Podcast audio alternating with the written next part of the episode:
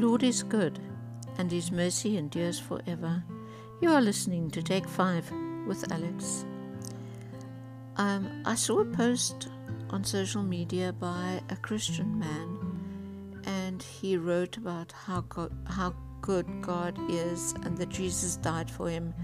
And one of the remarks that he made was that you really can't live without Jesus.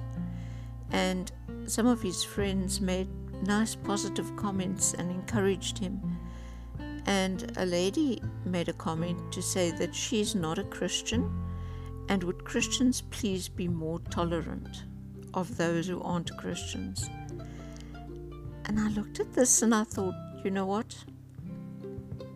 Christians do not are not called to be tolerant. Um, he didn't say anything wrong. He didn't slam any other religion. He said that people can't live without Jesus. And if we are Christians, we are expected to keep the name of Jesus high. He can't go around saying, Oh, shame, you know, it's okay for you not to be a Christian, and whatever your religion is, it's okay, you'll go to heaven anyway, because you won't. And he, he we are not expected to say things like that. In Romans 12, verse 1 and 2, that's the verse that says, um, Offer your bodies as living sacrifices. Now, in the message version, it goes like this So here's what I want you to do God helping you. Take your everyday, ordinary life, your sleeping, eating, going to work, and walking around life, and place it before God as an offering. Embracing what God does for you is the best thing you can do for Him. Don't become so well adjusted to your culture that you fit into it without even thinking. Instead, fix your attention on God. You'll be changed from the inside out. Readily recognize what He wants from you and quickly respond to it. Unlike the culture around you, always dragging you down to its level of immaturity, God brings the best out of you, develops well formed maturity in you. Now, the world wants us to follow its idols.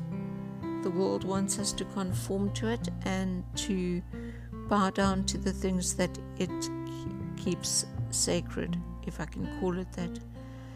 Now, listen what Ezekiel 6 says um, from verse 1 to 7 the word of the Lord came to me Son of man, set your face against the mountains of Israel, prophesy against them, and say, O mountains of Israel, hear the word of the sovereign Lord.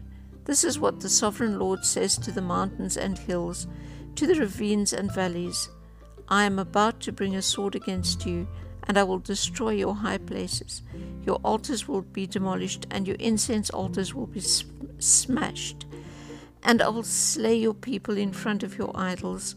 I will lay the dead bodies of the Israel, Israelites in front of their idols, and I will scatter your bones around your altars.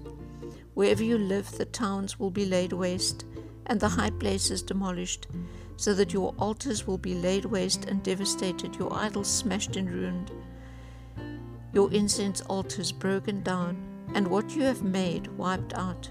Your people will fall slain among you and you will know that I am the Lord.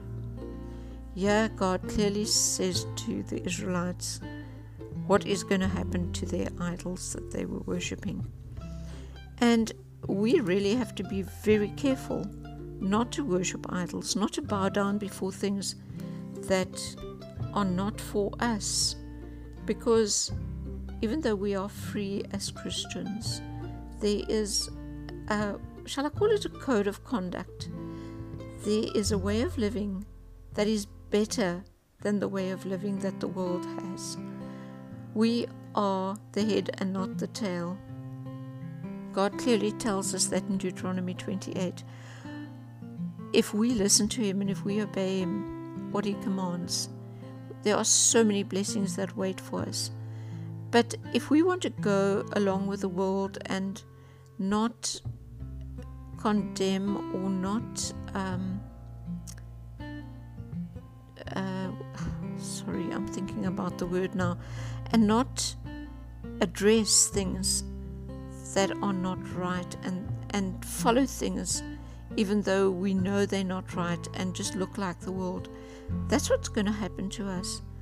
God is going to spit us out of his mouth because he does not want lukewarm Christians. He wants radical, on the fire Jesus freaks that are worshipping him and following him.